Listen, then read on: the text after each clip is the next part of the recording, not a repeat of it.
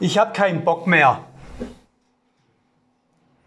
Ich will mich frei bewegen und will gefälligst treffen, wen ich will und so viele Leute, wie ich will.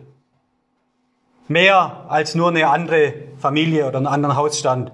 Und ich wünsche mir, dass wir wieder zusammen essen und trinken können. Ich hab's so satt. An Abstand und Maske hat man sich ja schon fast gewöhnt. Aber wie gern würde ich einfach mal wieder meine Freunde oder meine Familie, meinen Bruder, meine Mutter in Arm nehmen. Ich will. Ich habe durch diese ganze Corona-Sache einiges gelernt. Dass es nicht um mich geht. Früher, da bin ich auch mit Halsschmerzen und mit Schnupfen noch ins Geschäft gegangen. Ich schaff das. Und wenn ich auf alle Viere zur Arbeit kriech, aber ich krieg das hin, ich bin nicht krank. Dabei ging es um mich, dass ich meine Leistung bringe, dass ich nicht die Schwäche zeige, dass ich krank bin. Einmal hat ein Chef von mir, der dann in Rente gegangen ist, gesagt, ich habe die ganze Zeit, solange ich bei ihm gearbeitet habe, das waren über drei Jahre, habe ich keinen einzigen Krankheitstag gehabt. Wusste ich nicht, hat er mir dann gesagt. Aber da war ich stolz auf mich, habe ich geschafft. Aber heute geht es mir nicht mehr darum, dass ich es schaffe, egal wie schlecht es mir geht, gesundheitlich ins Geschäft zu kommen und meine Sachen zu erledigen. Heute geht es mir darum, könnte ich etwa andere krank machen? Könnte ich schuld sein, dass jemand anderes krank wird? Ich möchte nicht klagen über die Einschränkungen, sondern verantwortlich handeln, um andere zu schützen. Ich will die Corona-Regeln nicht als Zwang sehen und mich darüber beschweren, sondern versuchen, den Zweck dahinter zu verstehen und es einfach anzunehmen zum Wohl des anderen. Annehmen, akzeptieren. Eine Freundin von mir, von früher, die hat mir heute irgendein Video geschickt. Ich habe es nicht angeklickt. Ich habe den Titel gelesen, der unter diesem Video stand. Ähm, irgendwie Diktatur wie in der DDR. Ich möchte mich daran nicht beteiligen. Ich möchte mich nicht beklagen und ähm, es tut mir auch leid, wenn gerade Glaubensgeschwister, also sie glaubt auch an Gott, ähm, da ja so mitmachen bei Verschwörungstheorien und, und sogar noch eigene christliche Verschwörungstheorien entwickeln. Ähm, ja, was da jetzt alles läuft, äh, sicher kann man immer irgendwo was anders machen oder besser machen und äh, die Politiker, sind auch nicht fehlerfrei. Aber auch Maite hat gestern ein langes Telefonat gehabt mit einer Freundin von früher, die gesagt hat, sie wurde verunsichert von anderen Christen, die da Unsicherheit sehen in dieser Situation. Und ganz interessanterweise, letzte Woche war bei uns hier im Haus äh, ein Mann, um den Gashausanschluss zu überprüfen. Und ich war mit ihm unten im Heizraum beim Gasanschluss. Und dann fragt er, ob unsere Räume voller werden, ob unsere Gottesdienste besser besucht sind, ob unsere Gemeinschaft Zulauf hat in dieser Krisenzeit. Weil sagt er, den Menschen ging es jetzt immer gut und jetzt geht es schlechter, vielleicht suchen sie jetzt mehr Gott. Wollte er wissen, wissen von mir. Und dann habe ich gesagt, ja, also es komme jetzt nicht mehr, manche sind auch ein bisschen, ja, wissen, viele wissen einfach nicht recht, soll man, was darf man, was soll man nicht. Ähm, und manche protestieren da vielleicht auch ein bisschen. Und er sagt, aber das steht doch ganz klar in der Bibel. Jesus hat gesagt, gibt dem Kaiser, was des Kaisers ist. Und wenn die Bundeskaiserin Merkel vorschreibt, ihr müsst eine Maske tragen, dann tragen alle eine Maske. Ähm, dann ich gesagt, na ja, aber manche denken dann halt, ja, ich brauche keine Maske, Gott kann mich schützen. Dann sagt er, auch da steht was in der Bibel. Jesus hat auf der Tempelmauer zum Satan gesagt, du sollst den Herrn, deinen Gott, nicht versuchen. Deshalb springst du nicht von der Mauer und deshalb trägst du auch eine Maske, wenn ein Coronavirus rumfliegt. Fand ich sehr spannend, dass das der Gashausanschlussprüfer so zu mir sagt. ähm, aber ich will es immer mehr lernen, mich da zurückzuhalten, verantwortungsvoll zu handeln und, was ich auch gelernt habe in dieser Zeit, dankbar zu sein. Es geht uns hier mit Corona und trotz Corona immer noch, finde ich, ziemlich gut. Wir haben immer noch Sicherheit, Nahrung und unsere Existenz ist nicht bedroht. Es gibt Menschen, die hocken in Flüchtlingslagern, in Zelten im Winter und haben auch noch Coronavirus dazu.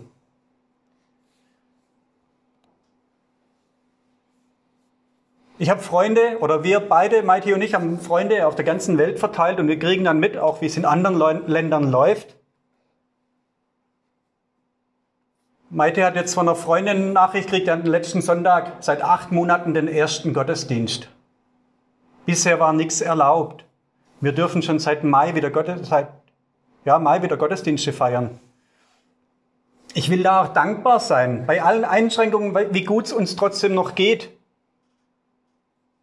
Dass wir Häuser haben, Dächer über dem Kopf und genug zu essen. Ähm, wir haben immer noch äh, keine Geschirrspülmaschine oben in unserer Küche, weil irgendwie durch äh, Corona bedingt Rohstoffknappheit, Metalle fehlen und in China die Teile nicht ähm, bei den Zulieferern produziert werden, damit Siemens unsere Geschirrspülmaschine produzieren kann.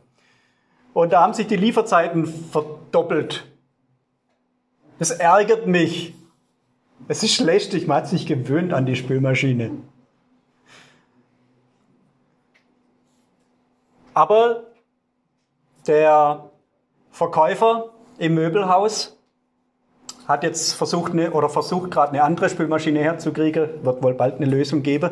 Aber er hat dann auch erzählt von Existenzen, die da bedroht sind in diesen Ländern, die da nicht liefern können, weil diese Menschen auch nicht arbeiten können. Ich finde immer Grund zum Klagen. Aber ich finde auch immer Grund zum Danke sagen und zum Dankbarsein. Mein Lebensglück hängt nicht davon ab, ob ich Feste feiern darf. Viele bangen ja jetzt um das Weihnachtsfest. Ich kann euch sagen, Weihnachten fällt definitiv nicht aus. Weil Weihnachten weit mehr ist als ein Familientreffen. An Weihnachten geht es nicht um mich, dass ich jetzt das Weihnachtsfest so feiern kann, wie ich mir es wünsche und wie ich mir es vorstelle. Es geht nicht um mich. An Weihnachten geht es um Jesus. Wir feiern Jesus und nicht uns selber. Warum ist es uns so wichtig, dass Weihnachten so stattfindet, wie wir es gewohnt sind? Wie wir es gern wieder hätten? Ja, weil wir uns Normalität wünschen. Mir geht es oft um mich selber, darum, dass mein Leben so verläuft, wie ich es mir vorstelle. Und dabei läuft es ja so oft überhaupt gar nicht so, wie ich mir das wünsche. Wir begegnen Probleme, Kummer und Sorgen, Leid und Nöte und immer wieder neue Herausforderungen. Und ihr kennt es vielleicht auch, man wünscht sich einfach mal Ruhe einfach mal alles abgehakt zu haben. Einfach mal fertig zu sein. Nichts mehr anstehen. Füße hochlegen mit gutem Gewissen. Aber den meisten geht's so, dass eine Woche nach dem Urlaub ist schon wieder alles vorbei und ich sehne mich nach dem nächsten Urlaub im Jahr drauf.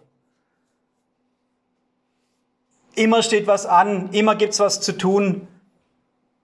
Nie ist alles abgehakt. Ständig drückt was. Und darum geht es in dem Bibeltext, der heute der Predigt zugrunde liegt, auch. Ähm, in dem Text geht es auch um Schwierigkeiten und Bedrängung, um Ratlosigkeit und Zweifel, um Verfolgung und Niedergeschlagenheit. Ähm, du kannst mal den Text einblenden. Ich lese nicht ganz vor. Äh, in 2. Korinther 4 steht der Text. Und zunächst heißt es hier,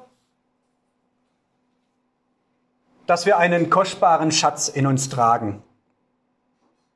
Die Verse davor ist die Rede vom Glanz der Herrlichkeit Gottes, die er, den er in uns, ein Licht, das er in uns hineingelegt hat. Und dieses Licht lässt Gott in der Finsternis aufleuchten. Und das Licht ist von Gott, sagt Paulus da. Das Licht ist von Gott und wir tragen diesen göttlichen Glanz in minderwertigen Gefäßen. Wir sind minderwertige Gefäße. In unseren Körpern, in unseren menschlichen Körpern tragen wir diesen Abglanz Gottes. Und damit ist klar, sagt Paulus, unsere Kraft ist nicht unsere eigene, sondern sie kommt von Gott. Das, was in uns strahlt, was in uns leuchtet, das sind nicht wir selber, das könnten wir nicht wir sind irdene, tönerne Gefäße. Wir könnten nicht glänzen, wir könnten nicht strahlen, nicht leuchten. Das ist Gottes Kraft in uns, Gottes Glanz seiner Herrlichkeit. Und er ist es Gott, der uns fähig macht, alle Widrigkeiten zu überwinden. Vers 8. Ähm, da. Wir finden es selber. Von allen Seiten werden wir von Schwierigkeiten bedrängt, aber nicht erdrückt. Wir sind ratlos, aber wir verzweifeln nicht. Wir werden verfolgt, aber Gott lässt uns nie im Stich. Wir werden zu Boden geworfen, aber wir stehen wieder auf und machen weiter. Und ich habe mir so gedacht bei diesem Text, muss denn das sein? Warum immer diese Schwierigkeiten und Verfolgung Jesus sagt uns ja, dass Leiden und Verfolgung uns erwarten und dass wir uns eben nicht wundern sollen, weil das zum Leben als Christ dazugehört. Na, Dankeschön auch. Da habe ich gerade Lust drauf. Aber gerade diese Bedrängung macht unseren Glauben bewährt. Ja, wir werden Druck aushalten müssen, aber wir werden nicht erdrückt. Ja, wir werden zweifeln, aber nicht verzweifeln. Ja, wir werden verfolgt, aber niemals allein gelassen. Ja, wir werden zu Boden geworfen, aber wir stehen wieder auf und machen weiter. Und doch fragen wir uns oft, warum passiert es jetzt? Warum tut Gott mir das an? Warum lässt Gott es zu? Und ich möchte euch heute Abend einladen, nicht zu fragen, warum, sondern zu fragen, wozu.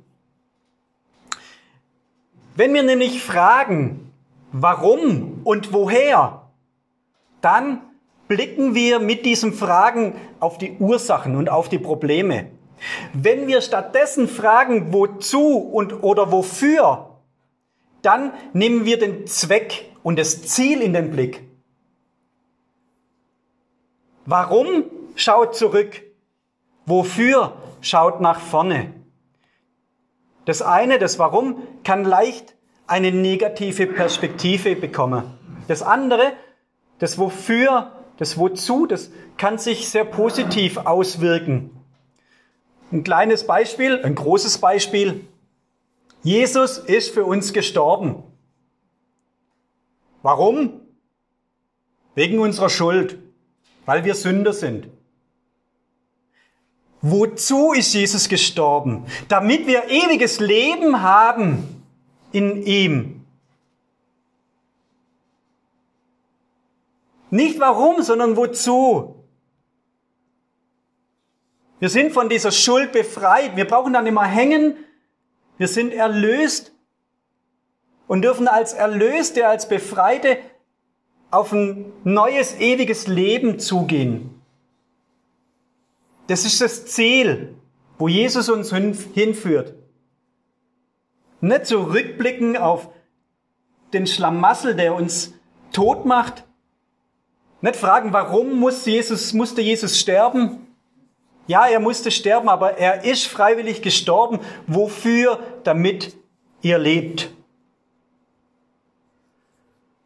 Ich lebe mit einer anderen Perspektive, mit der Perspektive Ewigkeit. Das Schwierige ist dabei in diesem Fall natürlich, dass wir das, was uns erwartet, jetzt noch nicht sehen können. Dieses Wofür ist noch unsichtbar. Ein bisschen wird uns Maite da nächste Woche reinnehmen. Herzliche Einladung, nächsten Sonntag, Gottesdienst. Am Ewigkeitssonntag ähm, hat Maite einen Predigtext aus Offenbarung 21. Könnt ihr schon gespannt sein. Da kriegen wir ein bisschen eine Vorahnung. Ich äh, setze jetzt Maite, Maite ein bisschen unter Druck. da kriegen wir ein bisschen Vorahnung, was uns in dieser ewigen Herrlichkeit erwartet. Der Abschnitt hier in Korinther, im 2. Korinther 4, dieser Abschnitt endet mit einem Aufruf zur Hoffnung. Das steht jetzt nicht mehr im Text, ein paar Verse später beendet Paulus diesen Abschnitt und damit möchte ich auch die Predigt heute Abend beenden. Ich lese die Vers 16 bis 18. Deshalb geben wir nie auf. Unser Körper mag sterben, doch unser Geist wird jeden Tag erneuert. Denn unsere jetzigen Sorgen und Schwierigkeiten sind nur gering und von kurzer Dauer, doch sie bewirken in uns eine unermesslich große Herrlichkeit, die ewig andauern wird. So sind wir nicht auf das Schwere fixiert, das wir jetzt sehen, sondern blicken nach vorn auf das, was wir noch nicht gesehen haben. Denn die Sorgen, die wir jetzt vor uns sehen, werden bald vorüber sein. Aber die Freude, die wir noch nicht gesehen haben, wird ewig dauern. Amen.